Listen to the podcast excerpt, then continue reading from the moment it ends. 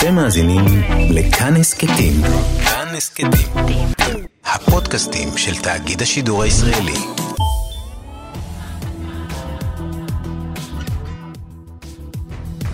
עכשיו בכאן תרבות, מכת חושך עם דודו ארז. חג שמח, אנחנו ספיישל עשר מכות, בשעה הזו חושך, זו המכה שנטפל בה בשעה הקרובה. ננסה להסביר מדעית את מכת חושך, לא רק מיסטית או תנכית. נכיר מכשירים שמאפשרים לנו לראות אה, במצבים של חושך, בעיקר לשימושים צבאיים, אבל לא רק, ונברר איך החושך משפיע עלינו מוחית. אה, מתברר שיש אה, השפעות. לחושך על תהליכים שמתרחשים במוח שלנו, שווה להקשיב. עורך המשדר הוא רז חסון, המפיקה היא אלכסנדרה לויקר. על הביצוע הטכני די.ג'י אלון נקלר, תודה רבה ליגאל שפירא, שמלווה אותנו, מתחילים. עכשיו בכאן תרבות, מכת חושך עם דודו ארז.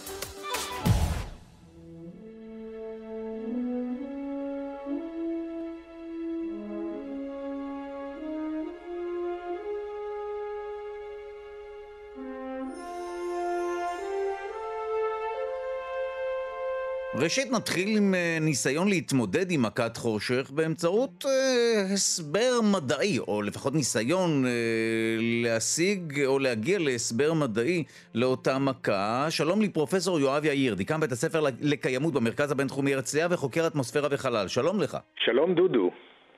טוב, אנחנו ננסה להסביר את מכת חושך מהכיוון המדעי. יכול להיות, אה, יש הסבר אפשרי למכה כזאת? כן, האמת היא שיש הסבר אפשרי ואפילו מתוארך גיאולוגית לתקופה שפחות או יותר חופפת למה שלפי השערת החוקרים מתאימה לתיארוך של יציאת אה, בני ישראל ממצרים ומדובר על התפוצצות וולקנית כבירה של אי בשם טרה, הר געש טרה, היום קוראים לו סנטוריני, לשרידים שלו קוראים אה, mm. סנטוריני וההתפוצצות הזאת נחשבת לחמישית בעוצמתה בהיסטוריה הגיאולוגית המתועדת של כדור הארץ. אה, היו התפרצויות גדולות ממנה, אבל התפרצות כזאת כבירה יכולה בהחלט ליצור למשך זמן מה אה, הפחתה בכמות האור שמגיעה על פני השטח, אה, להלן חושך או דמדומים, אם תרצה. וואו. אז רגע, בוא, אם תוכל להסביר לנו מה הקשר בין התפרצות של ההר געש לבין חושך? אם כן, בגלל שיש סוגים מסוימים של הרי געש שמאופיינים בהתפרצויות כבירות, עוצמתיות מאוד, עד כדי כך שחלק מההר עצמו פשוט נעלם ומואף אל השכבות הגבוהות של האטמוספירה, נוצר ענן סמיך מאוד של חלקיקים געשיים שמונעים את הגעת קרינת השמש על פני השטח. זה יכול ליצור באמת תנאי אור אה, נמוכים, אפלה, דמדומים אם תרצה, על שטחים מאוד מאוד נרחבים. עכשיו, לפי המחקרים הגיאולוגיים וגם לפי תיעוד ברשומות היסטוריות, אפילו בסין, לא כל שכן במצרים, מוצאים עדויות באמת שמתאימות להתפרצות ולענני אה, אפר ואבק. אגב, יש תופעות שנלוות לכך, בנוסף לאפר הגעשי, שיכולות להסביר מכות מצרים אחרות, כמו למשל אה, מכת ברד, שלפעמים האפר הזה נכנס לתוך ענני סערה ויכול להשפיע על המיקרופיזיקה של יצירת המשקעים בתוכם. אבל אה, בלי ספק, אם אנחנו מחפשים מקור אה, גיאולוגי לתופעת חושך, אז, אז זה כנראה התפוצצות געשית עזה ביותר, ויש לה מקבילות מודרניות אגב. ב-1833 התפוצץ כן. הר הגעש קרקטוע בארכיפלג ליד אינדונזיה, וגם שם בטווח אה, די קרוב של 200-300 קילומטר סביב אותה התפוצצות, השמיים היו שחורים לחלוטין, ואנשים לא ראו. האפר היה כל כך סמיך, שאי אפשר היה לראות דבר, ולכן אפשר לומר שזה היה חושך באמצע היום. וואו, ואיך מכה כזו, אה, שוב, מטאפורית או לא מטאפורית, משפיעה על מה שקורה, על הצמחייה, על בעלי החיים, ברגע שהשמיים מתכסים והופכים להיות אה, קודרים או חשוכים לגמרי למשך, אני משער, תקופה? נכון, אז כמובן שזה תלוי בעוצמת ההתפרצות ובתנאים המטאורולוגיים. אמ, מכיוון שההר הגעש הזה נמצא סמוך לארכיפלג היווני, לא רחוק מכרתים, אה, הרוחות בוודאי נשאו את האפר הגעשי גם לכיוון דרום, כלומר לאזור מצרים, ואולי אפילו גם לאזור ארץ כנען, והאפר הזה שוקע בהדרגה, הוא מכיל הרבה מאוד מינרלים שיכולים להשפיע לשלילה, כלומר לעשות נזקים לצמחייה, בוודאי בטווח הקרוב להר הגעש, אבל גם ההפחתה הזמנית הקצרה הזאת בעוצמת השמש שמגיעה לפני השטח תמנע תהליכי פוטוסינתזה, תפגע בצמחייה ויכולה לגרום כמובן לתמותה. ככל שמתרחקים מהר הגעש האפקטים אה, פוחתים. בקרקטוע, בהתפרצותו המפורסמת, האפקטים היו גם של צונאמי קטלני ורעידות אדמה שנלוו להתפרצות, ויכול להיות שזה מתחבר לסיפור אה, רכב פרעה והמרדף אחרי בני ישראל שחצו את ים סוף בחורבה, ואחר כך המים אה, שבו, שזה תיאור שהוא מאוד מאוד אה, מתחבר למה שאנחנו מכירים מצונאמי. ואכן, אה, על פי התיארוך הגיאולוגי להתפוצצות של הר הגעש הזה, טרה, נלוו רעידות אדמה חזקות מאוד, ויש לשער שגם צונאמי עוצמתי במיוחד. אז גם מכת חושך וגם אולי משהו היה אה, כמה ימים או כמה שעות אחרי מכת החושך שקשור לים סוף בחורבה. האמת שמעניין, אז, אז אולי באמת אה, אפשר להסביר כמה מכות באמצעות uh, סוג של שרשרת תהליכים שהייתה באותה תקופה. זה פתאום נשמע, מקבל איזשהו היגיון או נשמע הגיוני. יש אפילו, אם אתה רוצה, עמוד האש הולך לפני המחנה, כן, הכיוון צפון שבני ישראל אה, השתמשו בו להכוונה לאן ללכת, אה, אם התמרת אפר הזאת נמשכה עוד שבועות אחרי ההתפוצצות מאותו, אה, מאותו הר געש, אה, יכול להיות שזה היה אותו עמוד האש, אותו עמוד הענן שבני ישראל ראו, אמנם הרחק באופק, אבל היה סוג של אה, תמרור גיאולוגי שראו אותו בכל מזרח הים התיכון, אז אפשר גם, גם את זה לקשר. אה, האם זה קרה ברצף אחד אחרי השני? מה, ההתפוצצות הזאת הייתה באמת קצרה ועוצמתית במיוחד, ויכול להיות שאחריה עוד נמשכה הפעילות הגעשית באותו אזור, מה שמסביר חלק מהתופעות שמתוארות ב, אה, בספר התורה על יציאת מצרים. וואו, אז הנה הרווחנו אה, הסבר לא רק של מכת חושך, אלא גם עוד כמה מכות אה, סמוכות. וואו, זה היה מרתק, ואתה אומר שזה באמת, אה, יש איז, איזושהי חפיפה בזמנים בין אירוע כזה שאירע בעבר לבין יציאת מצרים פחות או יותר. נכון, זה האלף השני לפני הספירה. אמ, זה מעניין כי אתה מחפש בדרך כלל תיעוד היסטורי, בטח בתרבות המצרית שמפורסמת בכך שהכל שם היה מתועד, אמנם בהירוגליפים ובכתבי חרטומים, אבל אה, באמת מחפשים האם יש בכרונולוגיה המצרית, בתקופה הזאת של בערך 1530 לפני הספירה, אה, אז אה, יש איזושהי הזזה של כמה עשרות שנים אה, בין התיארוך על פי ממצאים גיאולוגיים, אנחנו יודעים בדיוק מתי זה קרה, זה קרה פחות או יותר בשנת 1630 לפני הספירה, על פי תיארוך של טבעות עצים ועוד כל מיני סמנים גיאולוגיים, ויש פה איזושהי אי חפיפה בהיסטוריה הכתובה המצרית. לעומת זאת, יש איזשהו פרק זמן בהיסטוריה המצרית המתועדת שאין בו בכלל רשומות. וזה דווקא, על פי חלק מהאגיפטולוגים, הפרשנים, אה, יותר מתאים לתקופה של חוסר סדר, בלגן, אה, אולי היחלשות המשטר עקב אה, כנראה תופעה טבעית שלא תועדה, או חוסר התיעוד יכול להעיד על כך שבאמת הר הגעש הזה השפיע גם על. החברה המצרית עד כדי כך שהם לא רשמו את זה. ופה, על דרך השלילה, היעדר התיעוד הוא זה שמצביע על, על האסון טבע הגדול הזה. וואו, טוב, זה היה מרתק. פרופסור אה, יואב יאיר, דיקן בית הספר לקיימות במרכז הבינתחומי הרצליה וחוקר אטמוספירה וחלל, תודה רבה לך. חן חן דודו, להתראות, חג שמח. חג שמח. עכשיו, בכאן תרבות, מכת חושך, עם דודו ארז. חושך אה, מקשה עלינו כמובן לראות. אנחנו זקוקים לקרינה אלקטרומגנטית בתחום האור הנראה, אבל מתברר שיש לא מעט מכשירים שמאפשרים לנו לראות במצב של חושך או בלילה, גם לשימושים צבאיים, אבל לא רק. אנחנו רוצים להבין איך המכשירים האלה עובדים. שלום לי, פרופסור גבי סרוסי, חוקר ומרצה במחלקה להנדסה אלקטרו-אופטית אה, וסגן למחקר של ראש בית הספר להנדסת חשמל באוניברסיטת בן גוריון בנגב. שלום לך. שלום, בוקר טוב דודו, מה שלומך? בסדר, אני חושב שרבים מאיתנו ששירתו בצבא, כמעט כל מי ששירת בצבא נתקל במכשיר לראיית לילה זה או אחר. איך המכשירים האלה עובדים? אוקיי, אז uh, המכשירים שאנחנו מכירים מהצבא ישנם שני סוגים. מכשיר אחד לראיית לילה הוא מגביר אור כוכבים.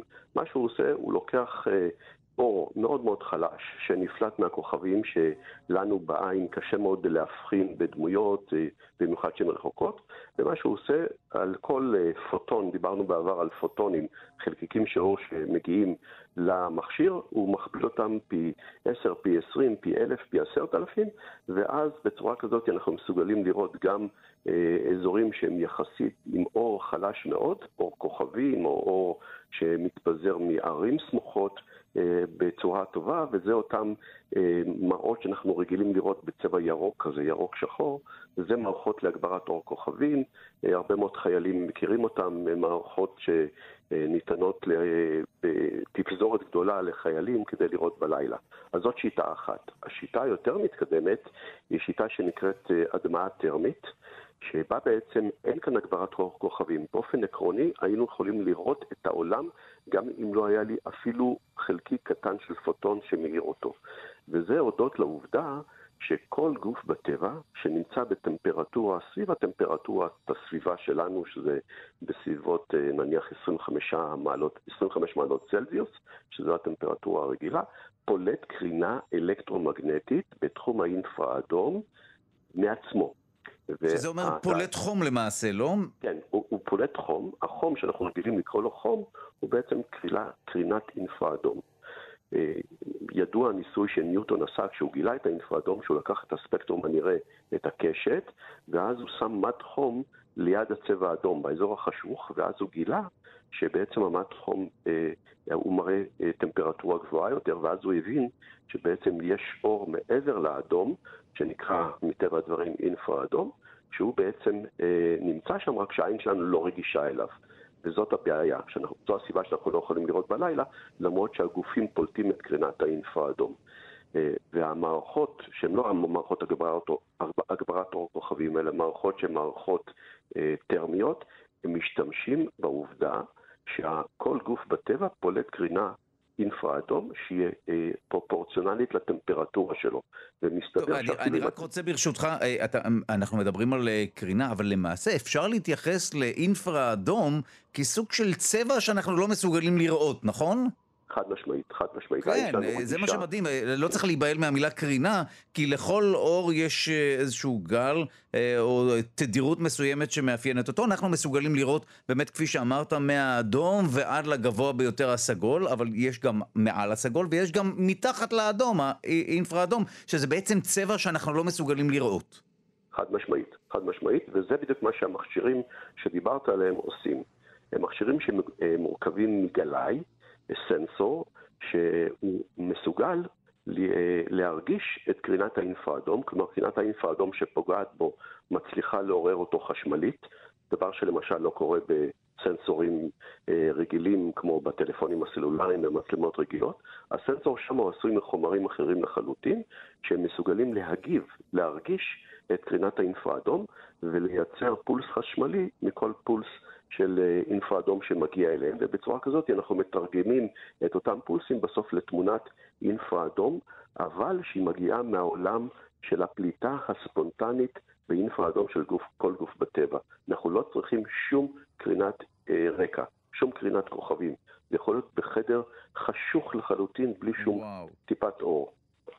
וזה, טוב, מעניין אותי מדוע לא משלבים במכוניות למשל אה, כל מיני אמצעים כאלה להגברת אה, היכולת שלנו לראות בלילה, זה משהו שיכול להציל חיים? אה, כן, אז ככה, הסיפור הוא כזה, קודם כל יש שילוב כזה, במכוניות יוקרה מאוד, אז יש מערכות טרמיות שהן נקראות מערכות טרמיות לא מקוררות. לא מקוררות זה בגלל שהגלאי בדרך כלל במערכות, אותו סנסור שדיברנו עליו, צריך לקרר אותו לטמפרטורות נמוכות כדי שהוא יהיה מספיק רגיש לראות mm. את קרינת האינפרה-אדום. כי הקרינה הזאת יש לה אנרגיה נמוכה יחסית, ולכן צריך אה, בדרך כלל לקרר את הגלאי.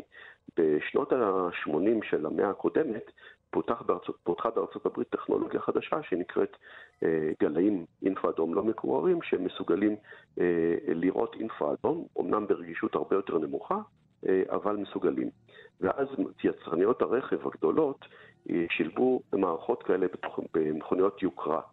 איפה הייתה הבעיה? הבעיה היא שהמערכות האלה לפעמים עלו ברמת עלות של המכונית ליצרן יותר מאשר העלות של כל המכונית. ולכן העסק הזה הוא לא כל כך כלכלי אה, למכוניות, אם כי אה, אנחנו רואים בזמן האחרון שכל מיני יצרנים סינים מסוגלים אה, לספק מערכות כאלה לא מקוררות, אה, לא, הן לא הכי טובות בעולם, אבל לטווחים של 100 מטר, 200 מטר הן עדיין טובות, אבל הן עדיין מסדר גודל של בסביבות ה-1,000-2,000 דולר ברמת הסנסור, אבל עדיין ניתן לראות איתם. אני מאמין שבחמש, עשר שנים הקרובות אנחנו נראה את הסוג הזה של המערכות, שאנחנו קוראים להן מערכות low-end, אה, נפוצות הרבה יותר ממה שהן נפוצות היום. וואו, ואלה עיקר הטכנולוגיות שמאפשרות לנו לראות במצבים של אה, חושך, גם הגברת האור הטבעי, מעט האור שיש, או אור כוכבים, או פשוט ראייה של צבעים שאנחנו לא מסוגלים לראות, כמו אינפרה אדום או תת אדום. כן, אלה, אלה הן הטכנולוגיות העיקריות. כמובן שיש, אה, אפשר ללכת גם מעבר לאינפרה-אדום לאורכי גל עוד יותר ארוכים, למשל בתחום הטרה-הרץ, אה, גלים מילימטריים, אבל זה באמת ל, לרעיון הבא. וואו, טוב, זה היה מרתק. תודה רבה לך, פרופסור גבי סרוסי, חוקר ומרצה במחלקה להנדסה אלקטרו-אופטית וסגן למחקר של ראש בית הספר להנדסת חשמל באוניברסיטת בן גוריון בנגב. תודה. תודה וחג שמח.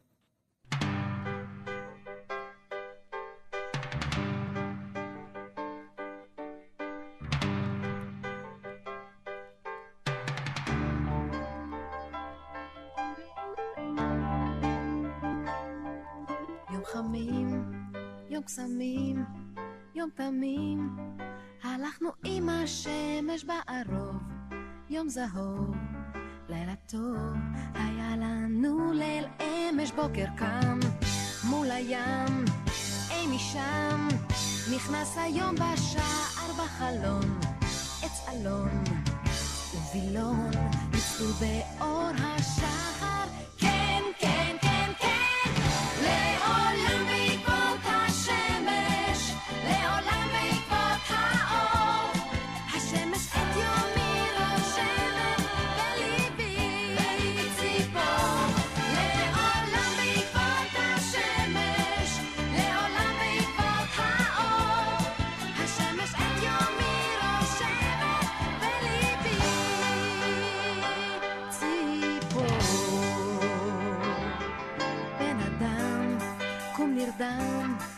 נדם, הרוח שבתכלת ראש הרם, אור קרב, אור זורם, ישר אל סף הדלת, כן, כן, כן, כן, לעולם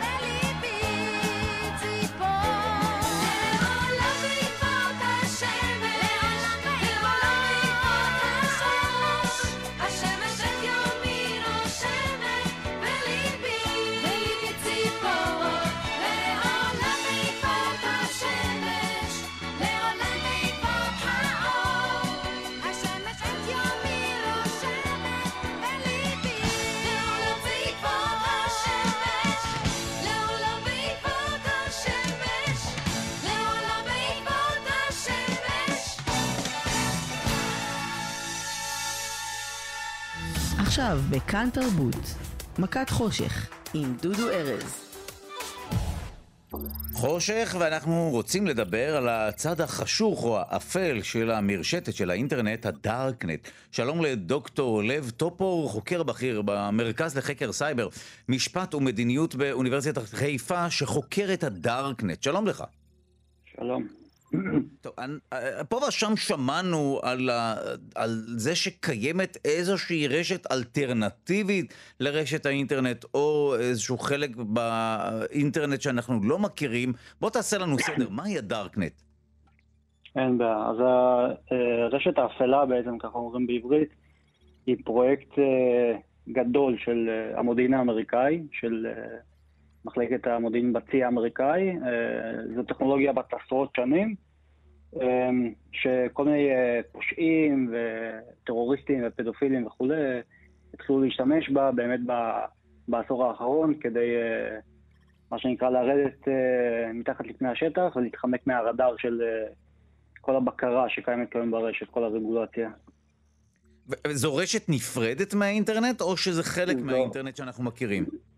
זה חלק מהאינטרנט, אבל אה, משתמש פשוט לא יכול להיכנס אה, ככה סתם לרשת האפלה, זה דורש אה, טכנולוגיה מסוימת, אה, דפנפן מיוחד, או כתובת מיוחדת אה, וכולי. זה בעצם רשת, אה, זה נקרא רשת עילית, רשת מעל הרשת הרגילה. אוקיי, okay, אני מנסה להבין אם uh, זה משהו שהוקם על ידי ממש גורמים מדינתיים בארצות הברית, אה, אי אפשר לסגור את הרשת הזו שבעיקר אתה אומר שהם מתרחשים באמצעותה כל מיני פשעים. Um, ככה, כמובן שאפשר לסגור. רשת, uh, ההגדרות הכי פשוטות של רשת uh, אפלה או רשת עמוקה, בוא נגיד שאם אני אקים uh, איזו תיקייה ויעשה לה שיתוף במחשב שלי ויביא רק לך את הכתובת ואני אגדיר את זה שרק באמצעות כתובת מיוחדת או רק באמצעות דפדפן מיוחד אתה תוכל לגשת לזה, אז אני ואתה בעצם אה, נקיים ונפתח רשת אפלה בינינו. אבל הרשתות המפותחות ביותר, שבאמת האמריקאים מקדמים, כמו אה, רשת התור או רשת ה-I2P, וכל זה גם כמובן ממומן על ידי האמריקאים, זה רשתות שמשרתות אה, בצורה ניכרת את זכויות האדם, בכל העולם, הן משרתות את כל המדליפים שמדליפים אה, מידע מצפון mm. קוריאה ואיראן ורוסיה וכולי. זאת אומרת שיש צד גם חיובי לטכנולוגיה הזו. יש פה צד חיובי מאוד, נכון, ובגלל זה כן. כל עוד האמריקאים יכולים לשלוט ברשת הזאת וכן יכולים לנטר לפחות חלק מסוים ממה שקורה שם, אז הם מעדיפים באמת להשאיר את זה, כי זה מביא להם גישה למקומות שאחרת הגישה אליהם הייתה נורא קשה ונורא מסובכת. אוקיי, ואם נחזור באמת לפעילות העבריינית שמתרחשת על גבי הרשת האפלה הזו, האם המשטרה לא יכולה לשבת על זנב של אה, פושעים שם? המשטרה יכולה, יש הרבה אה, דוגמאות. דבר ראשון, כל מי שהיום, אה, בוא אני אגלה לך סוד קטן שהרבה לא יודעים. אם מישהו היום מנסה לקנות נשק או סמים, או חס וחלילה לסחור איזה היטמן כזה או אחר, ברשת האפלה, רוב הסיכויים אם הוא לא יודע מה הוא עושה כמובן, רוב הסיכויים זה שהוא ייתקל בסוכן אה, משטרתי סמוי, סוכן אה, של האינטרפול, של היורופול, mm. של ה-FBI וכולי, כולם כמובן משתפים פעולה. אה, קרו כבר מקרים כאלה בארץ, שעם מידע שהאינטרפול או ה-FBI העבירו לפה, תפסו אנשים פה בארץ שניסו ניסו לסחור כל, כל מיני היטמנים כאלה ואחרים. הפשע שם באמת הוא פשע אה, זאת אומרת, מאורגן, והוא. מאורגן ברמה הטכנולוגית לפחות. הכל עובר דרך אה, ביטקוינים, כמובן, כי אם אתה משלם באשראי, אז כל, ה... כל האנונימיות הזאת, כל הטכנולוגיה הזאת אה, בטלה, כי שילמת באשראי ש... שהוא משוייך לך, לשם שלך. ככה אפשר לעלות על זה. אז זהו, אז בואו נעשה באמת אה, אה, סדר. אז מדובר ברשת שיושבת, היא חלק מרשת האינטרנט, אבל אה, אה, כך מתברר שיש אה, רשת אפלה שהיא... זה אותו דבר בעצם, נכון? זה משהו שחי על האינטרנט, אבל אה, אי אפשר להגיע אליו אה, באיזושהי גלישה אקראית או באיזה שיטוט אקראי. לא, מה שאתה כן יכול לעשות, וזה בעצם מה שהאמריקאים מקדמים, אה, אתה יכול להוריד דפדפן שנקרא דפדפן תור, שהוא יביא לך גישה נורא פשוטה ונורא אה, mm. אה, נורא נורא פשוטה למשתמש, אה, ודרכה אתה יכול לגלוש ברשת האפלה. יש כל מיני אינדקסים וכל מיני אתרי חיפוש. כמובן שבלי לדעת מה אתה עושה אתה לא תגיע רחוק, אבל היום כל אחד, ממש כל אחד, יכול לגלוש דרך המחשב שלו ברשת האפלה. בניידים זה עדיין קצת יותר מסובך, כל תהליך ההתקנה, אבל בוא נגיד שאם יש לך מחשב אה, Windows או, או אה, Mac, אתה פשוט מוריד קובץ, מתקין אותו וזהו, ואז יש לך רשת אפלה על המחשב. עכשיו, יש אגב מה לעשות שם ברמת הסתם לגלוש ולשוטט, או שזה בעיקר יצירת קשר עם כל מיני גורמים עברייניים ולא יודע מה, קבלת הוראות איך מכינים פצצות גרעיניות או מה שלא יהיה? תראה, השאלה מה אתה מחפש. אני יכול להגיד לך עכשיו שאנחנו נמצאים בתקופה הזאת של, ה, של מגפת הקורונה, כן. יש שם הרבה מאוד קונספירציות על, ה, על המגיפה. זאת אומרת, מי הפיץ, למה הפיצו אה, וכולי. אה, האם למשתמש... גם, אגב, רק בוא, בוא נאמר למען הגילוי הנאות, גם, גם במרשתת ראיתי אין ספור כמובן, קונספירציות. כמובן. הרשת אה, באמת יוצרת אה, הדהוד או מעצימה כל מיני תיאוריות אה, אזוטריות וקיקיוניות שקשורות למחברות בין כל מיני תדרים, ולא נזכיר את זה פה. כמובן, כמובן, זה לא שונה בהרבה מהרשת הרגילה.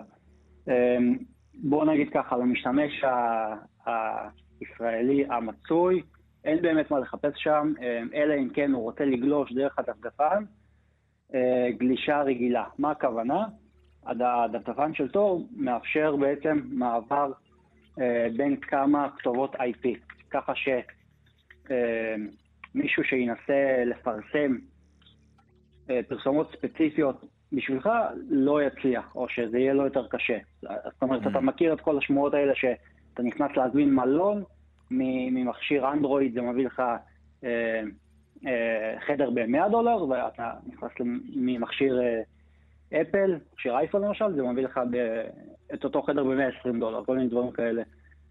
אז זה מאפשר, הרשת האפלה בעצם, או הטכנולוגיה של תור, והמעבר הזה, הקפיצה הזאת בין ה-IP ל-IP, ביצירת מסלול IP, בעצם מקשה על ספקיות התקשורת לנטר אותך, להגיע אליך בתור, אה, בתור משתמש, יש לו גם דפוסי משתמש מסוימים.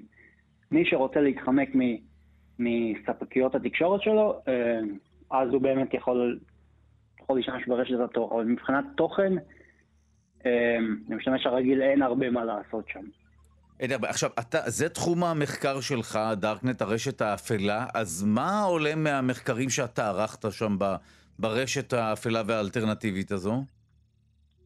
תראה, אני חוקר בעיקר אה, קיצוניות ברשת, ברשת הרגילה והאפלה. מה שאני, מה שגיליתי במחקרים זה שהרבה קבוצות קיצוניות, למשל, אנשי עליונות לבנה וניאו-נאצים בארצות הברית, בגרמניה, בבריטניה, או, או אה, כל מיני אנשי ג'יהאד איסלאמי וטרוריסטים, משתמשים ברשת הזאת כדי להקים ולתפעל מעין קהילה משלהם, קהילה שה, שהממשלה לא יכולה uh, לעקוב אחריה בצורה, בצורה שוטפת, ו... זאת אומרת, יש קשיים טכנולוגיים מסוימים, ושם הם בעצם מתנהלים ויוצרים קשר אחד עם השני, יש שם הרבה הסתה לטרור, הסתה ל... לא רק טרור אסלאמי, גם טרור של עליונות לבנה, גם כל, ה...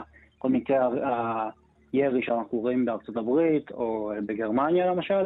על רקע גזענות, מה... אנטישמיות חלק, וכולי, כן. בדיוק. חלק מה, מהסיבות זה שאנשים בעצם אה, שוכנעו גם ברשת האפלה, גם ברשת הרגילה, ואחר כך הם יצאו, אה, יצאו לפעול. עכשיו, יש איזשהו חלחול, אתה הזכרת באמת תיאוריות קונספירציה, האם יש איזשהו מעבר של רעיונות או איזושהי זליגה בין תכנים שנמצאים ברשת האפלה ל... לרשת שאנחנו גולשים בה? כן, יש זליגה, אמ, והזליגה הזאת היא מעניינת מהסיבה הפשוטה, שה... מהסיבה הפשוטה של המושג תפיסה. הרשת האפלה נתפסת בעיני רוב המשתמשים, בעיני משתמשים רבים, יותר נכון, כרשת uh, אמיתית יותר, במרכאות, רשת אותנטית, אותנטית יותר. Um, כביכול, כל מי שמכיר את סרטי המטריקס, um, אתה יכול לקחת את הגלולה של האמת והגלולה של השקר. אז אנשים תופסים את הרשת האפלה כגלולה של האמת, ואז כל מה שנמצא שם כביכול הוא יותר אמיתי, כי זה כביכול מודלף, וזה מודלף לטובת הציבור, לטובת האנושות וכולי. עכשיו כל הדברים האלה הם, הם כמובן לא נכונים, הכל uh, קונספירציות על גבי קונספירציות, שום דבר שם אה, לא באמת אה, בטוח ונכון, ואז כשזה עובר לרשת האמיתית, אה, או לעיתונות, יש גם אה, מקרים מסוימים שהדבר הזה עבר לעי- לעיתונות העולמית, ואז זה נתפס כמשהו אמיתי, שזה בעצם לא אמיתי. זה בעצם, אה, אה, בוא נגיד, חלק מ... או חלק מקונספירציה מסוימת, או חלק מקבוצות קיצוניות כאלה ואחרות. ומשהו נוסף שקורה הרבה, זה בעצם אה, מבצעי השפעה והדלפה של מדינות, של מעצמות. ש... אה, בוא נגיד ככה, אם מדינה X לא רוצה לפרסם שיש לה, יכ... למשל, יכולות כאלה ואחרות בשביל להרתיע את האויב שלה אה, בצורה אה, רשמית, אז היא יכולה כביכול להדליף את זה בצורה אנונימית לרשת האפלה. המדינות השכנות ושאר הקהילה הגלובלית אה, יבחינו בזה כמובן, ואז מתוך זה הם יסיקו שלאותה מדינה יש, אבל היא לא פרסמה רשמית. כמו טכנולוגיות אמריקאיות, כמו, אתה יודע, יש, יש אפילו הדלפות על, על כל נושא הגרעין פה בישראל. אז יש הרבה מאבקים. גם בעיקר הרוסים, הסינים והאמריקאים והבריטים הם, בוא נגיד, המדליפים הכי גדולים של, ה, של כל הדיסאינפורמציה. אז שלצד באמת הפעילות הפלילית או העבריינית אה, שמתנהלת או מתרחשת שם. ברשת האפלה, אתה כן אומר שיש מעבר של, של מידע, שלפעמים חשיפת המידע בדרך לא דרך, אה, זה משהו שהאמריקאים לא בהכרח רוצים למנוע. נכון. אמ, כל זה בעצם, אה, זאת אומרת, גם כל מה שקורה עכשיו עם מגפת הקורונה, הוא גם נכון לגבי זה, כי בעצם יש עכשיו אה, משחק פינג פונג, משחק האשמות יותר נכון, בין סין הברית. האמריקאים אומרים שזה התפרץ אה, בסין, והסינים אה, הגיעו בצורה איטית מדי, והסתירו ועדיין מסתירים חלק מהדברים. הסינים אומרים ש... זאת אומרת, הסינים ברמה הגלובלית לפחות לא יכולים כמובן להאשים את האמריקאים בצורה חד משמעית וישירה בזה שהם הביאו את המגפה לשם, אבל הם כן יכולים להפיץ תיאוריות אה, קונספירציה כאלה ואחרות, למשל שהאמריקאים הביאו את זה אה, אה, כנשק ביולוגי, ואז בעצם פיזרו את זה אה, באותו אזור בווהאן. אה, ואז הם, הם בעצם, מה שנקרא, אוכלים את העוגה ומשאירים אותה שלמה. כי הם בעצם גם מרחיקים את הקורונה הזאת מעצמם, מאשימים את האמריקאי, וגם בעצם שומרים על רמת דיפלומטיה בסיסית, בוא נגיד ככה, ב- ברמה של היחסים הבינלאומיים בין, בין המדינות. וואו. טוב, אז הנה למדנו באמצעותך גם על הצד האפל של האינטרנט, הרשת האפלה או הדארקנט, ומה פחות או יותר אה, מתרחש שם, באמת פחות מוכר לאנשים אה, נורמטיביים, אני משער שיש אנשים שמגיעים לשם מסיבות אלו או אחרות. תודה רבה לך, דוקטור לב טופור, חוקר בכיר במרכז לחקר סייבר, משפט ומדיניות באוניברסיטת חיפה, מי שחוקר את תודה לכם. הדארקנט. תודה רבה לך. תודה. יום טוב.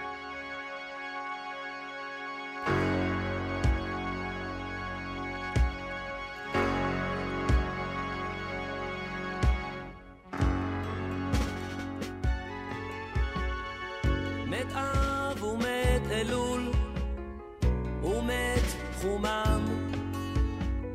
גם נאסף תשרי ומת עמם רק נשארה גחלת עמומה של אהבת הקיץ הקדומה של אהבת הקיץ הקדומה. אל מערת דוד השונמית תצמיד את ירחיה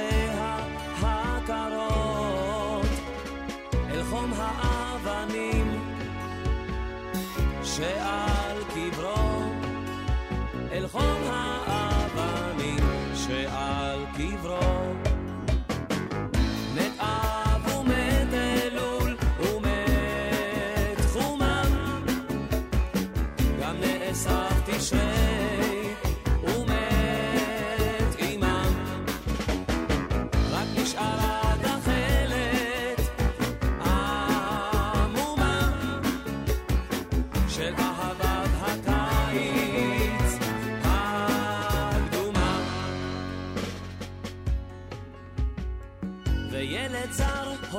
חתר כמו שאול. את תקוותיו של אב ושל אלול. ובעמום הוא מחפש את הצלול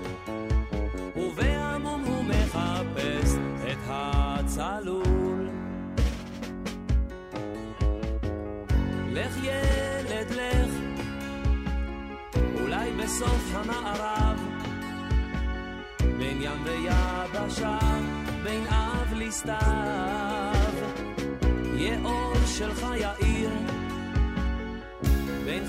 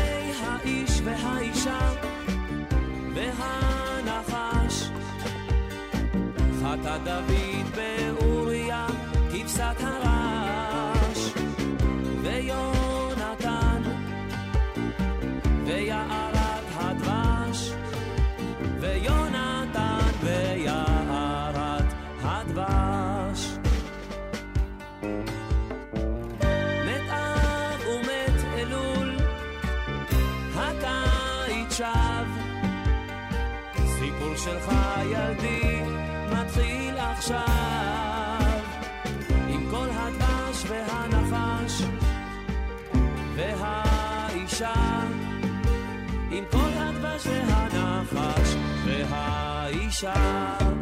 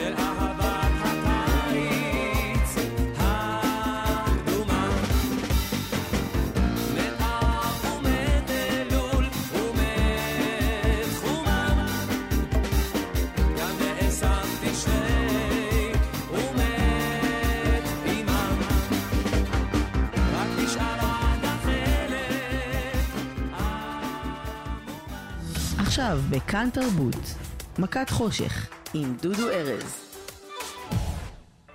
ואנחנו ממשיכים לעסוק בחושך, הפעם מהכיוון של המוח שלנו. אנחנו רוצים לברר מה החושך עושה לנו במוח. שלום לדוקטור נועה בלדה ממרכז סגול למוח ותודעה, מרכז הבינתחומי הרצליה. שלום דודו, מה נשמע? בואי נדבר על השפעת האור והחושך על המוח שלנו. כן, אז אני אה, רוצה להתמקד בהורמון מסוים שנקרא מלטונין, אה, שמופרש במוח שלנו כשהחושך יורד, אה, וחשוב מאוד ליכולת שלנו לישון כמו שצריך בלילה ו- וגם להירדם. בואי נדבר על החומר הזה. זה חומר שמה, שאנחנו, שהוא ה-Q שלנו להירדם? כן, אז, אז נגיד שבמוח יש אזור שמתפקד בתור השעון הביולוגי שלנו, ואחד התפקידים שלו זה לדעת מתי יום ומתי לילה, כדי לדעת מתי אנחנו צריכים להתחיל להיות עייפים וללכת לישון. ואפשר להתייחס למלטונין כמין סוג של סוויץ' כזה, שכשהוא מתחיל להיות מופרש במוח, הוא בעצם אה, גורם לנו לעייפות ומאותת לנו שהגיע הזמן ללכת לישון, וככה אנחנו מצליחים לשמור על מחזור מסודר של להיות ערים כשאור בחוץ, וללכת לישון כשיש חושך. עכשיו, זה חומר שאפשר לשלוט בו? זאת אומרת, אה, אני יכול אה, לקחת כדור ואז הוא איכשהו ייכנס לי לגוף ויסמן לגוף שן עכשיו? כן, אז מלטונין זה בעצם חומר שאפשר אה, אה, לרכוש אותו, מה שנקרא, לשימוש חיצוני. אה, אנשים שבעיקר צריכים לעשות את זה, זה אנשים שיש להם אה, בעיות סביב מחזוריות הערנות והשינה. יש אה, עבור חלק מהאנשים איזשהו חוסר התאמה בין מחזור השינה והערנות האישי שלהם לבין מחזור היממה של כדור הארץ.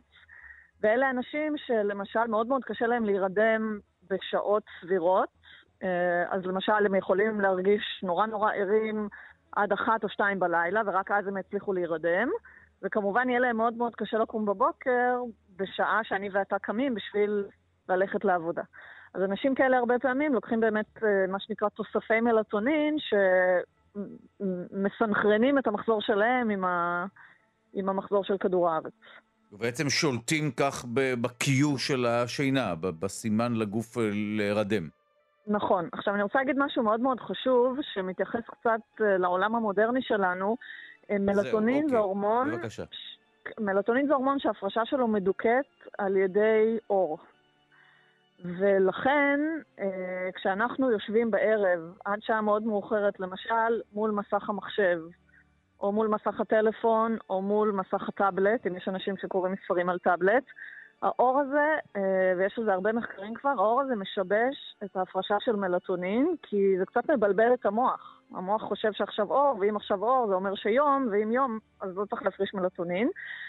ויש איזושהי השערה שאומרת שזה איזשהו גורם מאוד משמעותי לזה שהרבה אנשים אה, סובלים מהפרעות שינה ונדודי שינה.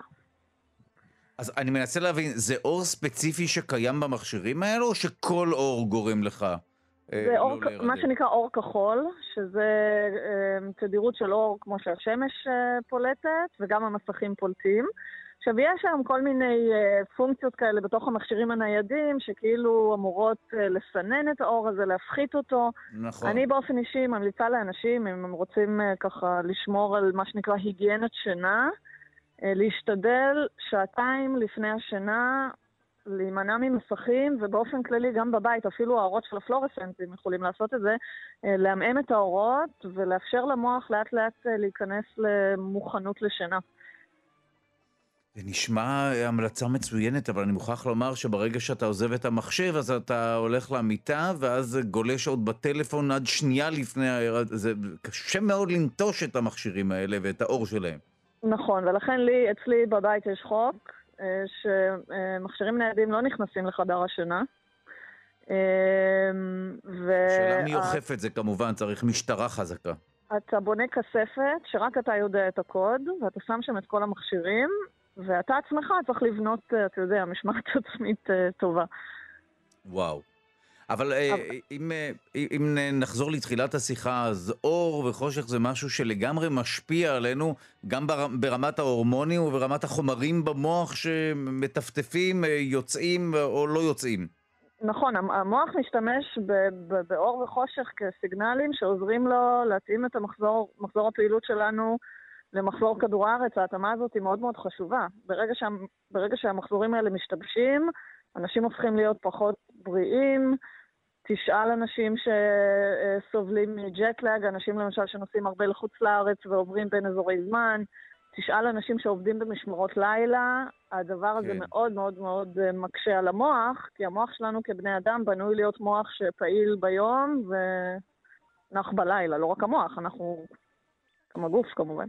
כן, היו כל מיני שמועות על כך שאפילו המצבים האלה באמת של עבודה במשמרות ועבודה אה, ב- בניגוד ל- לטבע האדם, בשעות לא שעות, זה משהו שעשוי אפילו להגיע למחלות ולהשפעה של עקה וסטרס עלינו ומעבר לכך.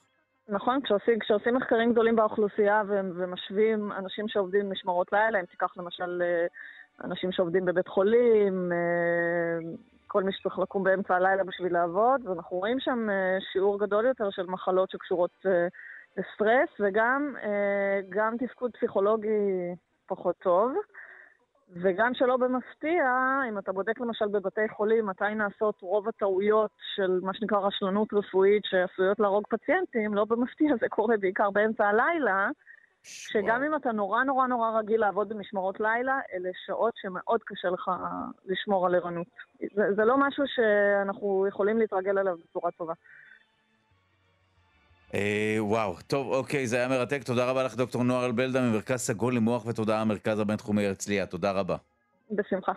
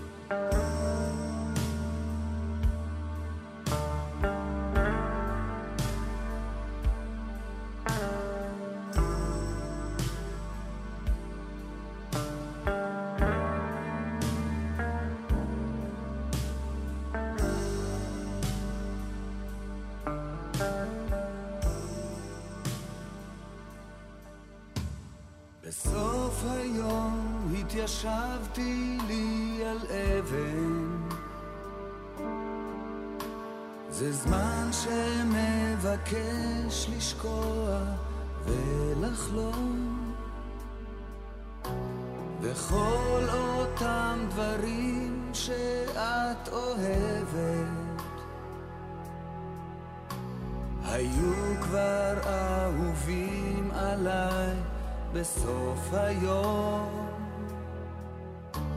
בסוף היום הסתכלתי בעינייך גילית לי את מראה דמותה של ילדותך שבילי עפר לבנים שלרגלייך בנוף חלקת הארץ שהיה ביתך. קרן שמש מאוחרת. בשערך יפה שלי.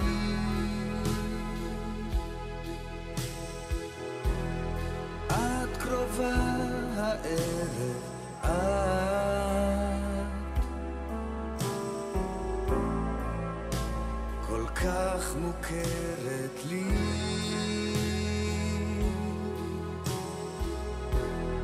קרן שמש מאוחרת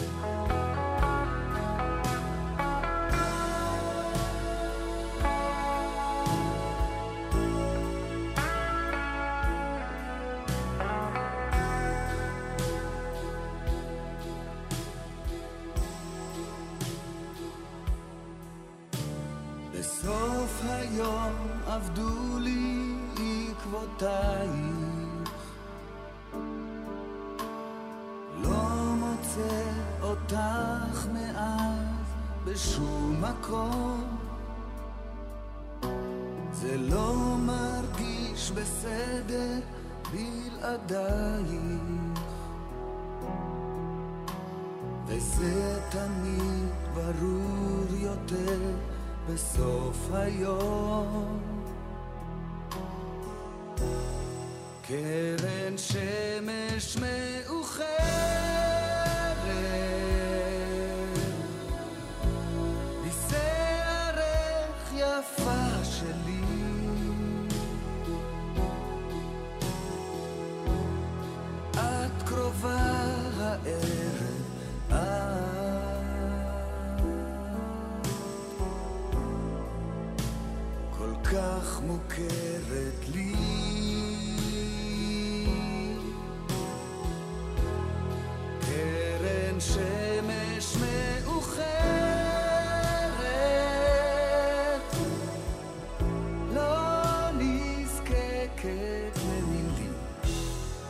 קרן שמש מאוחרת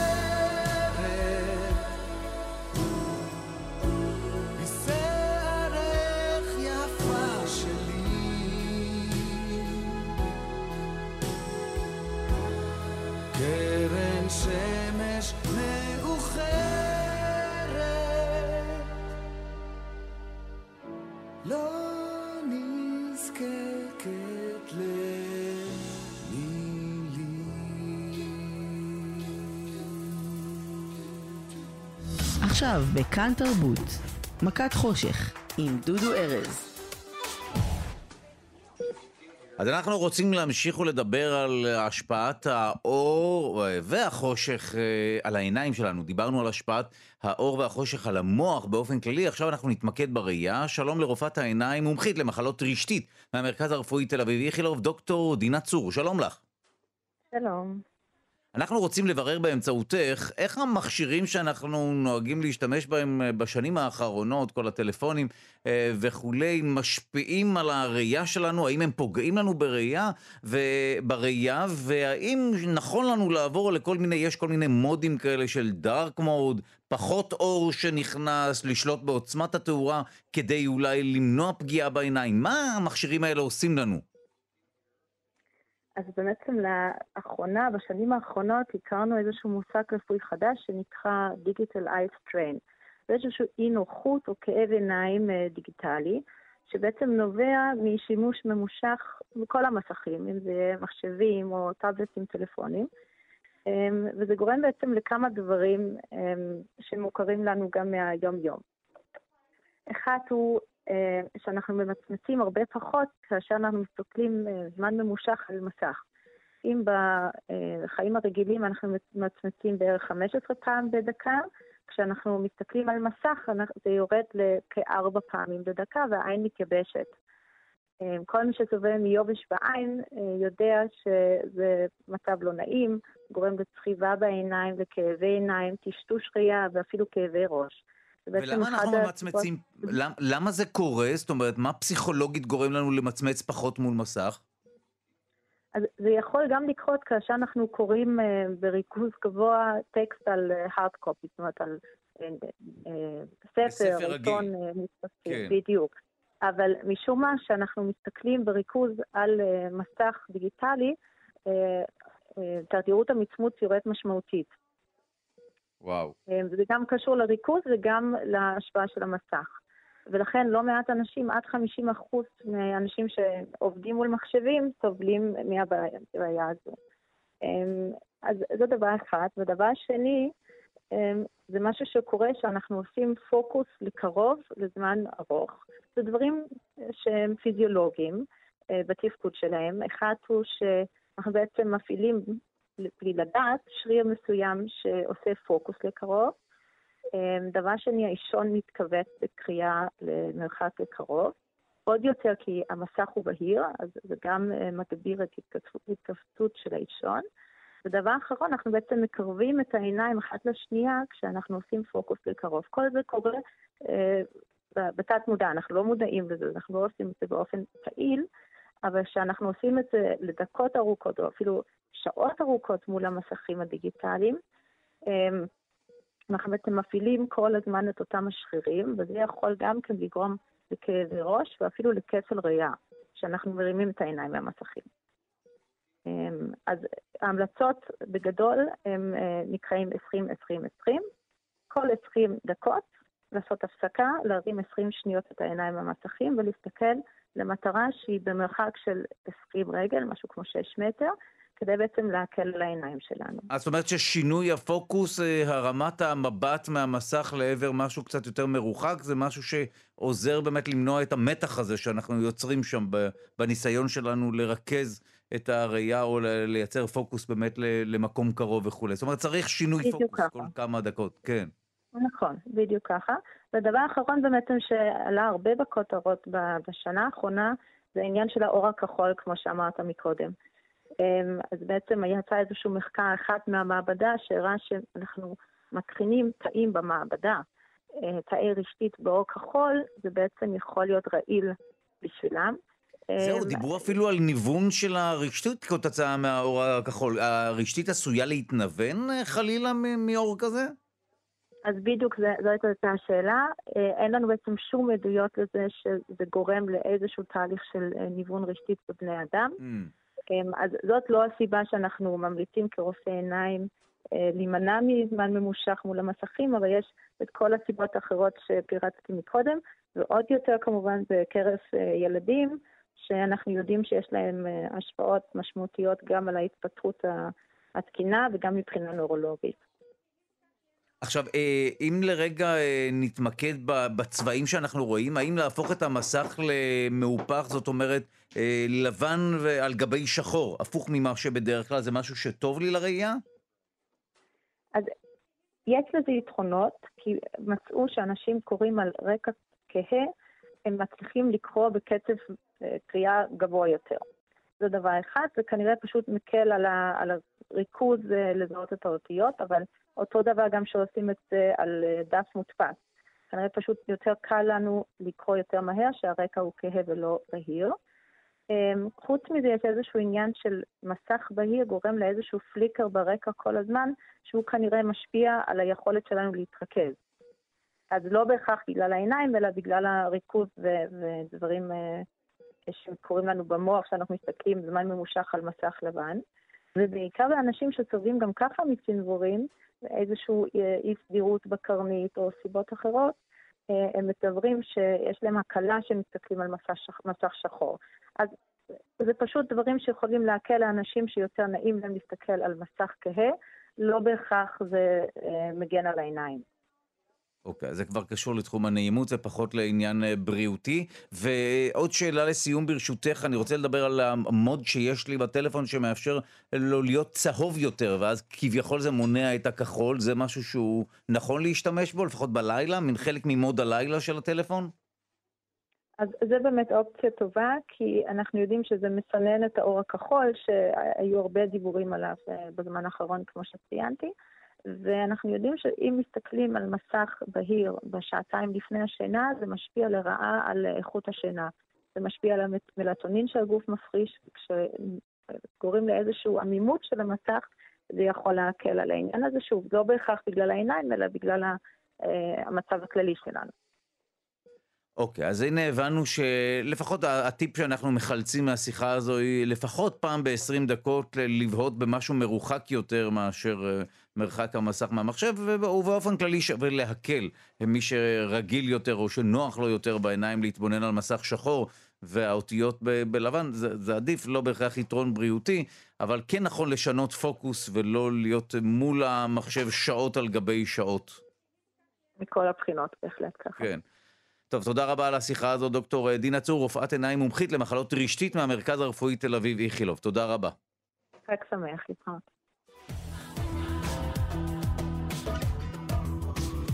זהו חברים, חג שמח, אנחנו ספיישל עשר המכות, אה, סיימנו לעסוק בחושך. אה, עורך המשדר שלנו הוא רז חסון, המפיקה היא אלכסנדרה לויקר, על הביצוע הטכנית די.ג'י אלון מקלר. תודה רבה ליגאל שפירא שליווה את המשדר מיד אחרינו, גואל פינטו שיחתום את עשר המכות בשיחה על אחים ומשפחה עם אחיו הגדול.